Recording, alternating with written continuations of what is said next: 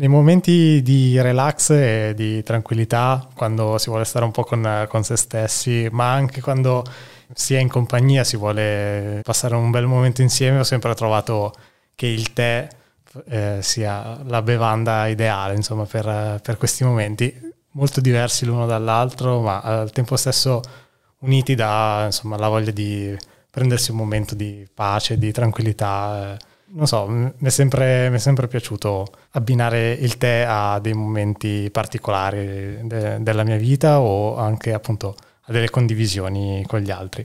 Io sono Marco, un assiduo bevitore di tè. Mi sono lanciato anni fa in, in un viaggio alla scoperta di, di, questo mondo per approfondire un po' tutto quello che c'è dietro, insomma, al, al mondo del tè. Solo che il mio viaggio è stato sempre un po' senza una, una, direzione unica, fissa, insomma, senza un... sì, era un viaggio un po' casuale e, e quindi ho detto, ma sarebbe bello avere una guida, qualcuno di esperto che, che mi possa guidare eh, per farmi trovare anche magari quei sentieri che da solo non, non avrei trovato. E, e, quindi ho chiesto aiuto a Barbara Sighieri di, della Teire Eclettica di Milano eh, ho chiesto se voleva fare un viaggio con me con, con questo podcast e lei è stata così gentile da accettare. Quindi benvenuta Barbara grazie di aver accettato. Grazie, grazie mille Marco, Buon, buongiorno a tutti. Eh, sì, mi piace questa idea di condivisione del viaggio, non potevo non accettare perché penso e spero che sarà una bella esperienza per noi sicuramente, eh, magari per chi avrà anche voglia di ascoltarci perché il tè in realtà sono tantissimi tipi di tè eh, che si possono trovare in tante parti del mondo, che possono essere legati alle culture di diversi paesi, che vengono preparati in modi diversi, per cui lo stesso tè in realtà può diventare una serie di tè che hanno gusti diversi e quindi c'è un mondo non complicato ma semplicemente molto ampio. E quindi la voglia di conoscere un po' di più, io stesso ho sempre voglia di conoscere nuovi tè, nuovi paesi e, e fare nuovi viaggi, quindi grazie Marco per avermi invitata. Poi appunto è la prima esperienza di podcast per Barbara, quindi... È... Sì, oggi sono un po' emozionata, lo, lo confesso, quindi... Ma sono super emozionato anche io appunto di iniziare questo viaggio appunto alla scoperta del tè però appunto so, sono sicuro che usciranno fuori delle, delle belle puntate e degusteremo dei buonissimi tè. L'aspetto interessante secondo me è che avevamo, abbiamo iniziato a parlare di questo progetto eh, parecchie settimane fa, se, per non dire mesi. Poi vabbè è ovvio che sono anni un po' difficili, Covid, non Covid, zone rosse, zone gialle, ci si può vedere, ci si sente basta, ci si scrive via mail. E in realtà poi c'è stata una sorta di coincidenza che forse ha fatto sì che il progetto potesse partire. Eh, siamo in primavera, adesso siamo ai primi di maggio, è la prima puntata di questa prima serie e eh, il periodo coincide con i nuovi raccolti, i nuovi tè del raccolto di quest'anno 2021 sono già arrivati da noi e quindi è un po' mi piace pensare che la stagionalità del tè e la stagionalità del podcast vanno un po' di pari passo. Sì, è il tè che degusteremo oggi, ma del quale no, non vi dico, non, non rovino nulla, è proprio arrivato poco dopo la, il nostro ultimo incontro, quindi ah, benissimo. E noi sì, è da un paio di mesi che, che stavamo cercando di organizzare eh, queste, queste puntate. Ah, è stato appunto bello che si è riusciti a, a partire così. È stato, diciamo, come inizio è venuto molto spontaneo eh, appunto io iniziavo ad appassionarmi sempre di più della, eh, dei tè, eh, soprattutto i tè cinesi, il modo di, di, preparare il tè cinese che appunto ho scoperto quasi per caso e, e, e boh, ma mi ha aperto un, un, un, nuovo mondo, no? è, è, come se avessi spalancato la porta su qualcosa di totalmente nuovo e, e curioso. E così appunto preso il, primo, il mio primo Gaiwan, che è la, la, tazza per fare il tè alla cinese, lo dico in maniera proprio brutta, però vabbè, approfondiremo più avanti i metodi anche di, di preparazione. E appunto eh, da lì ho detto, ma cavolo, ma queste cose bisogna, bisogna raccontarle, no? bisogna... Eh, poi que- quel giorno lì, in particolare quando ho preso il Gaiwan, o la, o la Gaiwan, non so, È, è, sempre, è, sempre, strano dare un maschile e femminile agli oggetti che in realtà alla loro origine non hanno questo tipo di eh connotazione. Sì. Quindi mh, mm, mi sento di dire che vanno bene entrambi. entrambi. Perché quando penso a la tazza Gaiwan mi viene da esatto. usare il femminile, però in realtà... Le... L'oggetto Gaiwan viene più al esatto, maschile. Il, il Gaiwan, vabbè. E, comunque appunto quel giorno lì c'era stato anche un, bel, un bello scambio fra noi due, avevo preso anche dei, dei tè nuovi e, boh, nel senso ero, ero particolarmente preso bene diciamo. E, e, niente appunto da lì ho detto no Barbara secondo me è la persona ideale per la, diciamo che la soddisfazione più grande è stata quando mi hai mandato la foto della prima volta che hai utilizzato il Gaiwan mm-hmm. e stavi bevendo con grande soddisfazione. Mi ricordo che aver letto quella mail con le tue parole di felicità che si, si capivano sia dalla foto che eh, da quello che avevi scritto eh, ho, ho, capito che si era aperto un mondo, eh, un mondo da scoprire e per me è sempre una grande gioia riuscire a in qualche modo far aprire delle nuove porte per far conoscere il te. E quindi è un po' stato forse anche quello l'inizio del nostro viaggio, adesso che mi eh fai... Sì. Non, non lo sapevamo ancora allora, ma forse è andata così. Sì, sì, sì. In ogni puntata berremo un tè perché noi ci uh-huh. rilassiamo bevendo tè, chiacchierando tra di noi e con voi e quindi eh, sarà anche un'occasione per raccontarvi che cosa stiamo bevendo. Uh-huh. Lo scegliamo, lo sceglieremo insieme in base alla stagionalità sicuramente, cercando di bere tè sempre diversi che ci danno anche un po' lo spunto per viaggiare anche tra i paesi produttori di tè e le varie culture eh, di posti dove il tè fa parte in, in modo intrinseco della cultura di quel paese, sebbene non sia un, magari un paese produttore. Mi viene da pensare per esempio il classico tè alla menta marocchino, il Marocco non è un paese produttore di tè, ma tutti sappiamo e conosciamo il tè alla menta che si beve in Marocco, quindi è, il classico esempio di un paese che non produce ma ha una grandissima cultura sul tè. Sì, infatti anch'io conoscevo eh, questo eh, approccio al, a, al tema, appunto, è strano che non, non lo producano, che eh consumino sì. basta. Sì. E, diciamo non ci sono le condizioni geografiche per produrlo. E poi quando capiterà di parlare anche del, del tè nei diversi paesi, scopriremo che fare il tè alla menta non è semplicemente buttare dentro qualche foglia di menta nel tè o mentre si fa il tè. Il procedimento è un po' più complesso e molto interessante e, ed è uno dei motivi per cui quando uno torna da un viaggio in quei paesi ha questo ricordo di questo è buonissimo e che non riesce a replicare eh, eh, utilizzando semplicemente la menta che trova qua e mettendola in infusione nell'acqua insieme alle foglie di tè. Quindi lo, lo scopriremo piano piano. Eh, sì, appunto il, il, tè che berremo oggi è, è un tè che appunto è appena arrivato, è arrivato settimana scorsa sì, oggi abbiamo scelto di partire con questo tè proprio perché è arrivato il giorno dopo rispetto a quando ci siamo messi d'accordo per iniziare questo viaggio in pratica a registrare, quindi mi sembrava eh, la scelta ideale. Tra l'altro è un tè che noi teniamo e proponiamo proprio quando è freschissimo e che cambia tantissimo con il passare del tempo, quindi di solito lo teniamo diciamo dalla primavera all'autunno, poi dopo uh-huh. preferiamo proporre tè diversi. Si tratta del, di un tè cinese che si chiama Pilo Chun o Biluo Chun, a seconda di come si vogliono eh, traslitterare gli ideogrammi ed è un tè che viene prodotto solo in primavera, tendenzialmente il suo periodo di produzione è da metà marzo a metà aprile eh, il tè più giovane, diciamo con le foglie più fresche della, della prima metà di marzo, della, della, seconda metà di marzo e dell'inizio di aprile, è considerato il più fresco, il più pregiato perché ha queste note molto, molto vegetali, molto erbacee, ma anche combinate a dei profumi di frutta e delle note floreali, quindi è un bouquet delicato ma molto complesso. È considerato uno dei dieci tè famosi cinesi e mm, ha una storia, una storia, beh, diciamo anche da, da, dove viene, adesso man mano parleremo mm, sempre di più approfondendo. Viene dalla Cina, l'abbiamo detto, in particolare questo che stiamo iniziando a bere adesso era sulle piante eh, i primi giorni di aprile, quindi neanche uh-huh. praticamente un mese fa.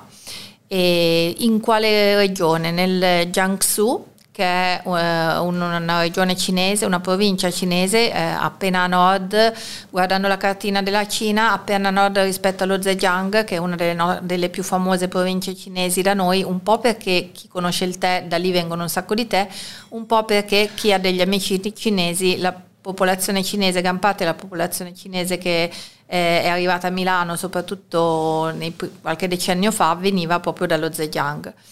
E, mh, mm, lo Jiangsu eh, siamo a, guardando sempre la mappa poco poco, poco a ovest rispetto a Shanghai uh-huh. e la provincia è molto famosa in realtà anche per um, viaggi turistici perché c'è una città eh, che si chiama Suzhou che è chiamata la Venezia cinese perché è una città che ha moltissimi canali. Uh-huh. Eh, io ci sono stata nel 2006, oddio, chiamarla la Venezia cinese non mi sembra esattamente appropriato.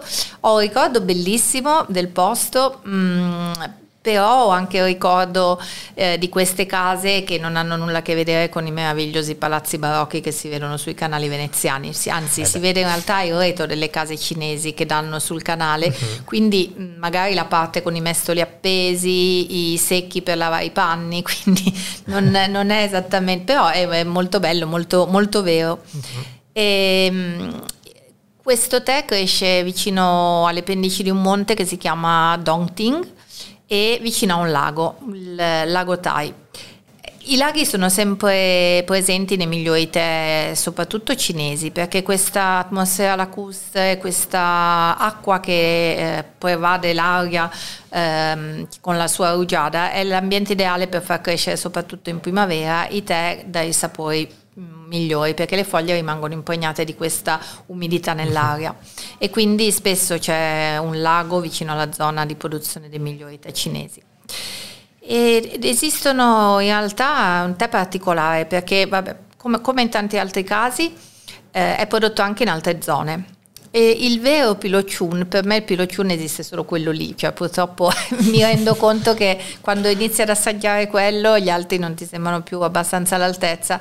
Eh, di solito è caratterizzato da um, delle moltissime gemme pelose, quindi uh-huh. si vede questa peluria proprio nella, nella, ca- che caratterizza il, tè e viene raccolta solo la gemma che ha questa peluria che la ricopre e la prima foglia sotto di essa, quindi raccolto estremamente fino.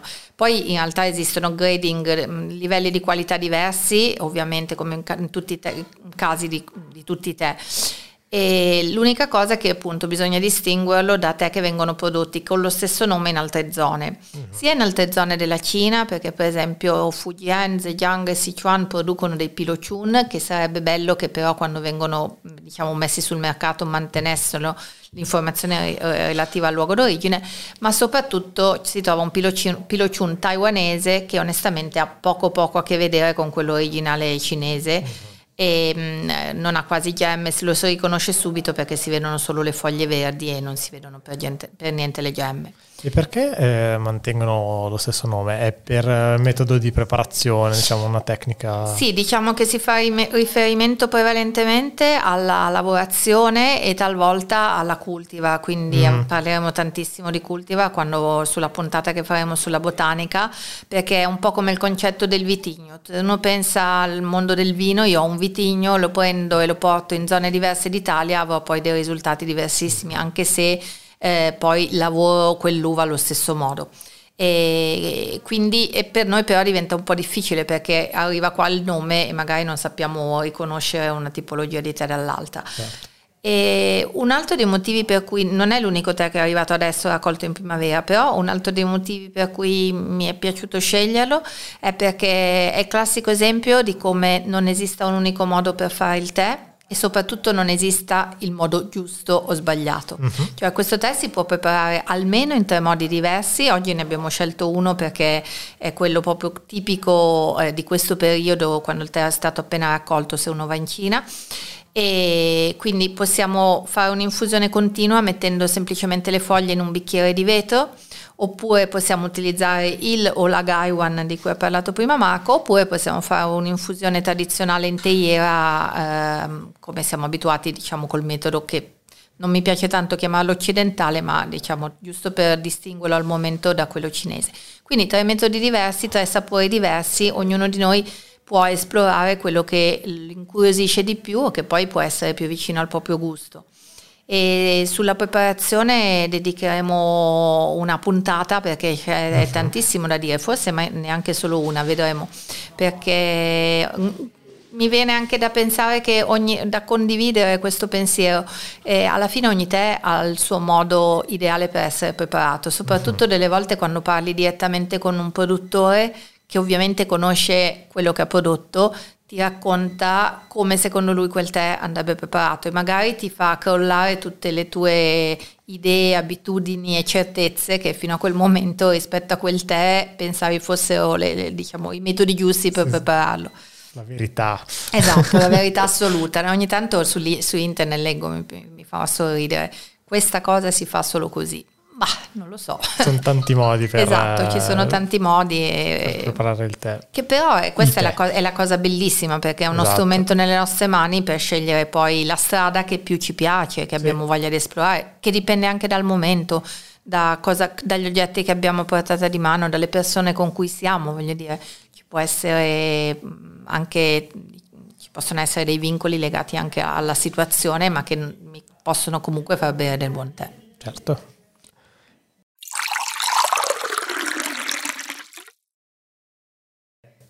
Abbiamo fatto una piccola pausa per scaldare l'acqua e iniziare a preparare il tè.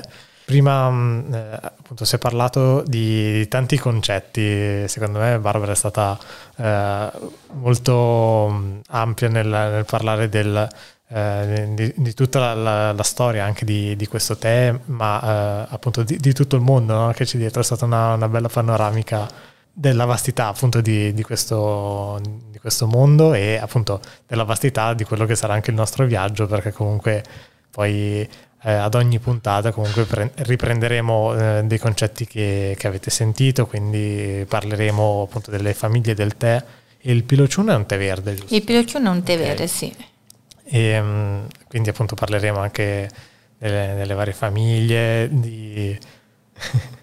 intanto stiamo vedendo il tè che, che danza ne, nell'acqua, perché il filociun mi, mi, diceva prima Barbara che appunto questa foglia um, a spirale che, che, appunto con l'acqua calda fa da, danza, danza nell'acqua. Eh, in realtà quando io bevo una tazza di tè, in quello che sto bevendo e nel nostro viaggio, a me piace sempre pensare che ci sono un sacco di fattori.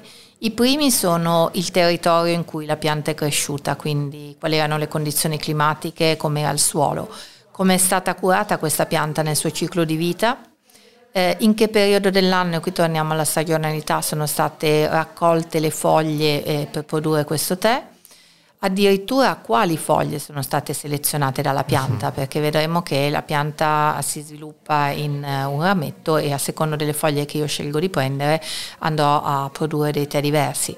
Ovviamente poi come le lavoro e eh, non meno importante come sono state trasportate fino a noi, come sono state conservate. E l'ultimo fattore assolutamente fondamentale è come ho preparato questo tè. Quindi eh, io in una tazza di tè ho praticamente il compendio di tutti questi elementi. Intanto sorseggiamo questo Piluchun. Due parole sul, su questo tè, Piluchun. Biluchun si traduce in spirale di giada primaverile. Eh, in realtà questo non è stato sempre il suo nome. Eh, questo nome è stato dato da un imperatore cinese, eh, Kangxi, che è vissuto tra il 1654 e il 1722 ed è importante nella storia cinese eh, perché intanto è stato il terzo imperatore della dinastia Qing e soprattutto è stato uno dei più longevi in quanto a regno, ha regnato per ben 61 anni, quindi è stato uno degli imperatori che ha regnato di più. E, mm, ci sono le cronache di un di Yeshi Daguan, che è un, un testo, cui, un testo dell'epoca Qing, in cui si racconta che l'imperatore ha visitato il lago Tai nel 38 anno del suo regno. E gli è stato servito questo tè perché in realtà se uno viaggia in Cina ovviamente eh, e va nelle zone di produzione del tè, il tè che ti servono, il primo tè che ti servono è quello che viene prodotto in quella zona, viene no, automatico far conoscere i prodotti locali. E è stato fatto assaggiare questo tè che aveva un nome ben diverso, Xia Sharen Xiang eh, si può tradurre un po' come fragranza spaventosa. L'imperatore decise a quel punto, siccome gli è piaciuto tanto questo tè, eh, dall'aspetto delicato, dal profumo floreale, dal gusto fruttato, dall'abbondanza di gemme pelose e dal raccolto precoce, quindi dell'inizio di primavera, ha deciso di dargli un nome diverso, eh, un, un, nome un po' più elegante, più vicino a quello che era il gusto del tè, quindi Pilo Chun, e da allora è il nome con cui lo si riconosce sul mercato. Ah, un tè comunque molto, molto dolce. E... È molto dolce e ha questa nota vegetale che però è diversa da, non so, la nota vegetale di altri tipi di tè ma- verdi, magari giapponesi, che ricordano proprio la clorofilla, l'erba appena tagliata. Questa è una nota vegetale che ha un finale che mi ricorda un po' di più la frutta, l'albicocca, mm. quindi un, un vegetale fruttato è un tè delicato, però ci accorgeremo che man mano che lo beviamo in realtà ci riempie la bocca col suo sapore che ci farà apprezzare sempre di più le varie sfumature. Okay. Lo stiamo bevendo in una modalità un po' particolare. Se ogni tanto mi sentite sganocchiare è perché ho qualche foglia in bocca. eh, soprattutto in questo periodo, quindi quando il tè è molto fresco, è stato appena raccolto, in Cina sia nella zona di produzione del Pilochun ma anche di altri tè verdi cinesi più famosi come il Longjing. Um, se uno va nei villaggi dove vengono prodotti questi tè, il tè ti viene semplicemente servito in questo modo. Un bicchiere di vetro, un pizzico di foglie buttate dentro il bicchiere libere di aprirsi e dell'acqua. E ehm, le foglie ovviamente col peso dell'acqua vanno sul fondo piano piano, ma qualcuna magari galleggia, quindi finisce che ti rimane anche in bocca mentre bevi e va bene così. Anzi, di solito ehm, quando i tè sono molto freschi in primavera ti invitano ad assaggiare le foglie proprio perché riesci a capire quanto sono tenere e quanto il tè sia fresco. Siamo partiti da un tè cinese sia perché appunto è freschissimo appena arrivato, sia perché ehm, la Cina è il primo produttore mondiale di tè, nonché l'unico paese che produce tutte le famiglie di tè oggi. Quindi mh, era un po' un tributo dovuto. Ovviamente le prossime volte cercheremo di bere tè sempre diversi con caratteristiche diverse così ve li raccontiamo, però ecco l'inizio non poteva che essere con un tè cinese. cinese. Anche perché appunto tutta la storia del tè poi nasce in Cina, no? al fondo le sue origini esatto. in Cina. Quindi il primo libro mai stato scritto sul tè cinese, quindi insomma la storia del tè è legata a doppio filo con, con la storia della cultura cinese. Comunque un po' mm, mi ricorda alcuni sencha, uh-huh. Mm, mentre, mentre, le foglie continuano ad infondere, perché ovviamente appunto stiamo usando questo metodo uh, con le foglie ne, nel tè, ne, ne, nell'acqua, che continuano appunto ad infondere e, non so, mi, eh, ovviamente i sencha quelli un po' più eh, delicati. Io ho provato, eh, lo chiamano i buchi, mm-hmm. Ehm, o dei sencha simili comunque. Sì, Marco sta parlando dei sencha che sono dei tè prevalentemente giapponesi, giapponesi comunque sì. prodotti anche in altri paesi, ma con il metodo di lavorazione giapponese. Questo fa sì che in realtà il tè verde siano una miriade di famiglie diverse di tè verdi Mm-hmm. Quindi a secondo di molti fattori, ma principalmente fattori la, della lavorazione delle foglie, abbiamo dei tè che hanno un sapore molto fresco vegetale di clorofilla con un finale umami che ricorda anche un po' magari la verdura, l'acqua degli spinaci, piuttosto che dei tè che, in cui prevale di più una nota che ci ricorda la castagna bollita, la tostatura o anche dei tè che hanno entrambi le anime. Mm-hmm. Effettivamente il Pilociun, essendo un tè di inizio stagione, questa nota fresca che è comune ad alcuni tè giapponesi delicati eh, si sente, quindi la, la, la, tua assonanza è perfetta direi. Il tuo commento è perfetto. Il tuo palato riconosce perfettamente i sapori. Ci prova. E eh, l'abbiamo preparato con eh, un'acqua 70 gradi sì, no? allora, se, sempre perché dicevamo non c'è un unico modo per preparare il tè, ehm, l'acqua a 70 gradi ci consente di eh, berlo con infusione continua senza che diventi troppo amaro. Quindi noi lasciamo le foglie libere nel bicchiere e man mano che beviamo metà bicchiere aggiungiamo altra acqua.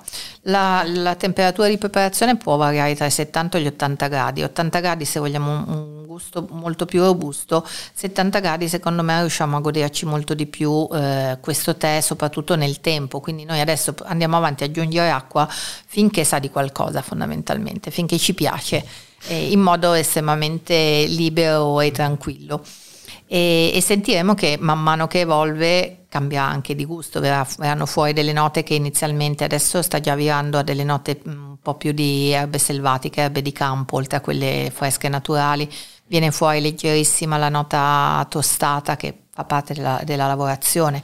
Quindi mm, anche il bello è anche quello, sentire piano piano man mano che beviamo come cambiano le diverse sfumature di un tè. Mm. E cambiano anche perché il nostro palato nel frattempo si scalda, quindi è in grado di percepire dei sapori che magari inizialmente non aveva captato e poi cambiano perché cambia lui mentre è in infusione. Eh sì. quindi... Oppure cambiano perché eh, appunto magari sentiamo all'inizio le note che sono anche più forti e, e poi man mano, oh, grazie mille. Stiamo aggiungendo acqua perché abbiamo già bevuto metà bicchiere mentre parliamo.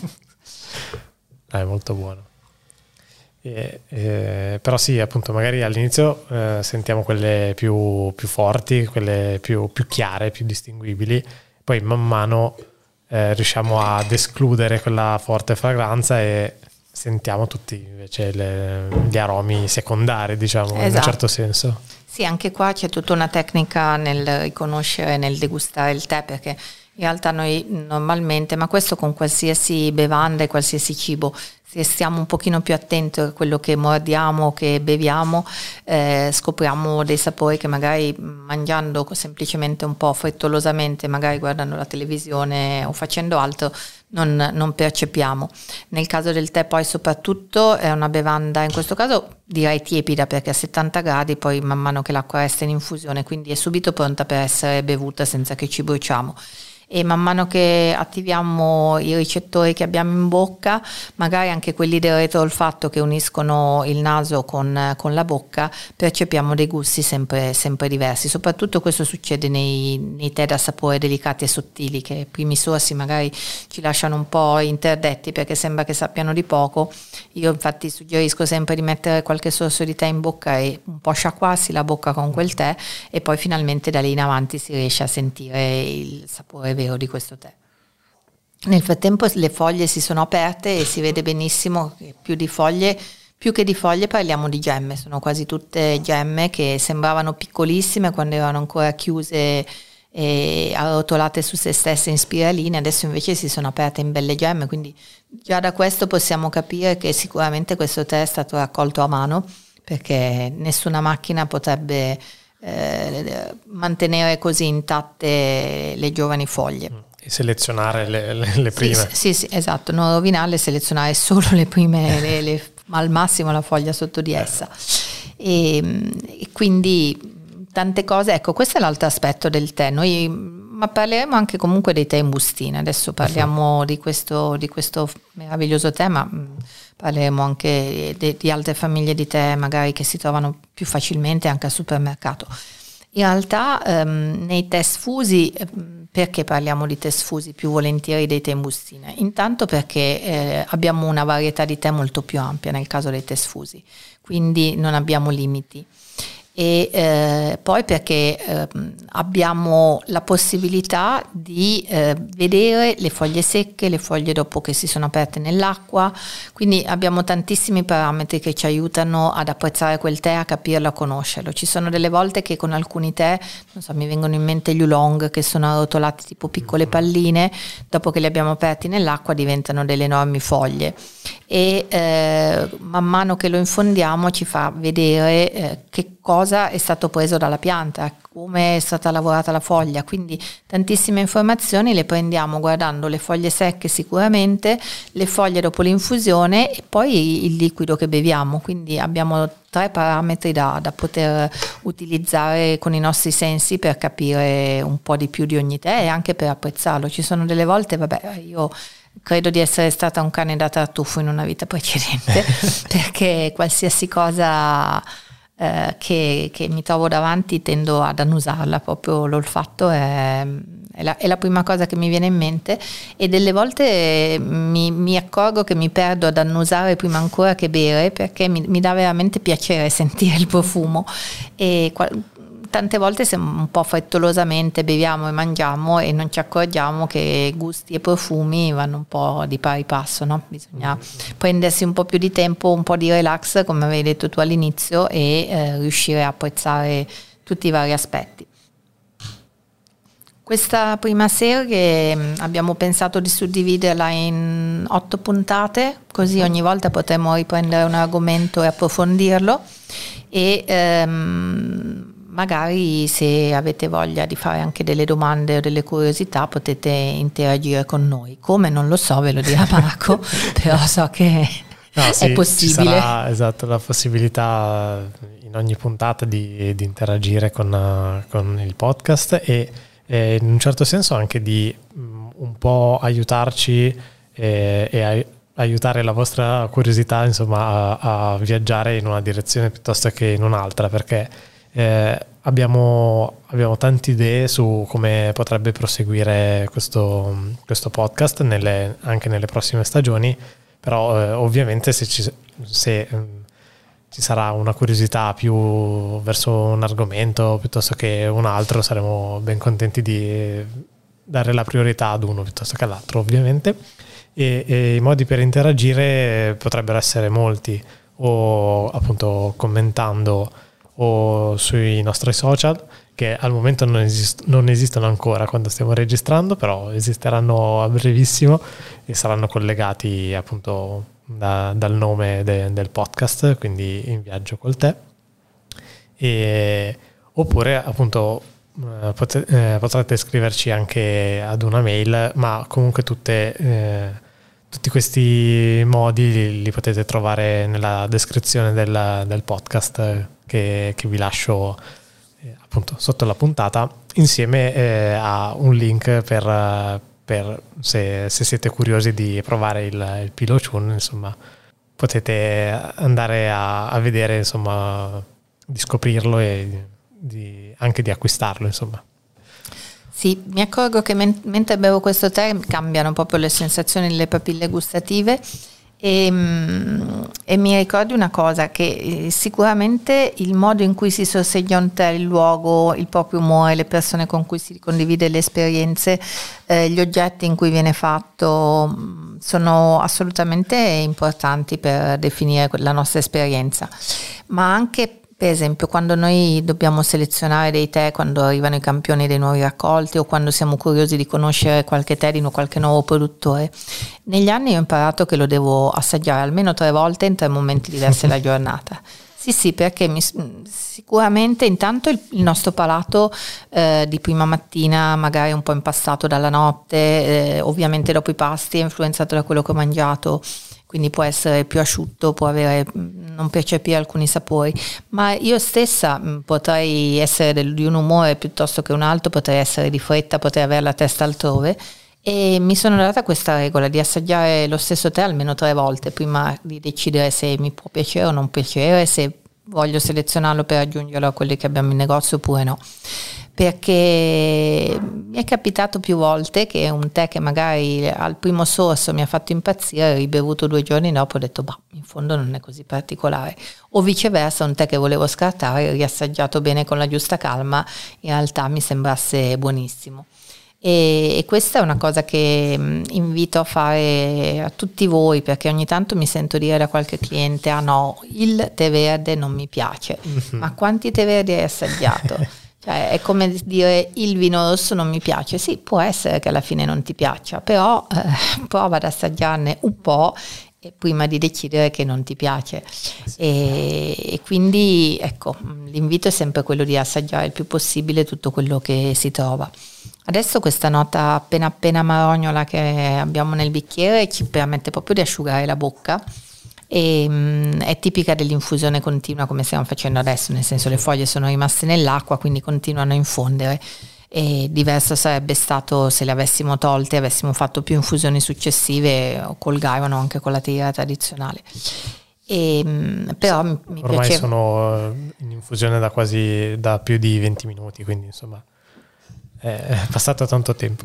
Però hai sentito come adesso rispetto alla nota umami che sembrava appunto ti, ti faceva ricordare un sencha giapponese, adesso viene fuori la nota eh, quasi di frutta guscio, Sì, che è la, la seconda data dalla, dalla lavorazione. Dal, queste foglie vengono eh, passate nel wok. Voi immaginatevi se andate a visitare una mm, azienda che produce questo tipo di tè, ma anche altri tipi di tè, eh, vi trovate davanti delle persone che hanno davanti a sé degli enormi wok, tipo quelli che noi usiamo in cucina, ma un po' più grandi.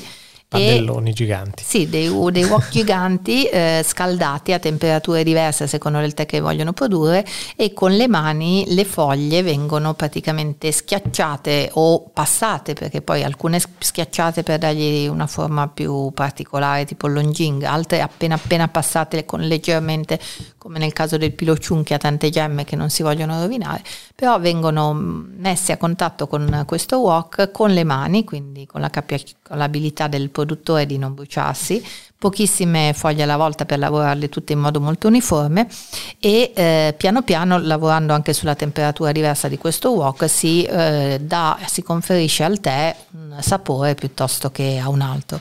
Quindi adesso quando viene fuori questa nota un po' nocciolata è quel finale lì un po' della tostatura fatta a temperatura un po' più alta che è un po' la, la parte finale di lavorazione di questo tè. Quindi è anche bello sentire come 20 minuti fa aveva un gusto e adesso piano piano Sì. ne sta avendo un altro. Sì, sì, è completamente eh, trasformato. E però appunto, eh, no- nonostante eh, questo lungo tempo, comunque eh, ha comunque un sapore deciso, cioè forte, anzi, cioè forte, te- intenso, ecco, Sì, si sì, sente bene. Anzi, direi che piano piano si sente Ancora anche meglio più. rispetto all'inizio, man mano che è in infusione. Si devo ammettere che ho messo parecchie foglie rispetto alla capienza del bicchiere, perché volevo che lo sentissimo proprio eh, No, però- intensamente. Sì, e si sente anche un po' il, forse legato anche al, al dolce che si sentiva all'inizio, eh, mh, qualcosa che ricorda la castagna. Quindi Sì, sì, la frutta guscio, sì, sì, Esatto. sì, assolutamente, che si sente in tanti, in tanti tè eh, cinesi soprattutto, sì. Abbiamo detto, abbiamo detto un po' tutto per eh, questa puntata. Grazie ancora Barbara. Grazie Marco, è stato un vero piacere questo primo, primo pezzo di viaggio insieme. Sì, esatto, poi è stato una, una Speriamo bella... sia stato piacevole anche per chi ha voglia di ascoltarci. Speriamo di sì, ce lo faranno sapere, diteci appunto eh, se, se vi piace eh, raccontateci un po' anche qual è stato l'inizio del vostro viaggio nel mondo del tè, se l'avete già iniziato. Cercheremo nelle prossime puntate di parlare da una parte dei paesi produttori, perché il mondo del tè è un mondo poco statico rispetto a come uno se lo può immaginare. La botanica per capire un po' di più di questa pianta e varie- la classificazione del tè per capire le diversità tra una famiglia di tè e l'altra. E parleremo tantissimo della preparazione e poi magari parleremo anche un pochino di come si può usare il tè non solo come be- bevanda da bere e eh, come si è evoluto il mercato del tè in questi anni soprattutto in Italia. Quindi parleremo dei tè classici come l'Earl Grey o il tè al gelsomino magari anche del kombucha. Cercheremo di capire un po' di più la moda del matcha e speriamo di dirvi delle cose interessanti nelle prossime puntate. E così in questa puntata abbiamo almeno accennato ai tè verdi cinesi, ai tè giapponesi, ai tè turchi. Abbiamo già detto un sacco di cose. Almeno no- non solo di una tipologia di tè. No, esatto. Bene, grazie ancora. Grazie, grazie Marco. Planning on traveling this summer? Make saving at the pump part of your plans with two times the fuel points from Harris Teeter. It's easy. Download your eVIC coupon, and for every dollar you spend with your VIC card, you'll get two fuel points. That's up to $1 per gallon on quality fuel at participating BP and Harris Teeter fuel centers. Download your eVIC coupon today and save money at the pump all summer long with eVIC and Harris Teeter fuel points.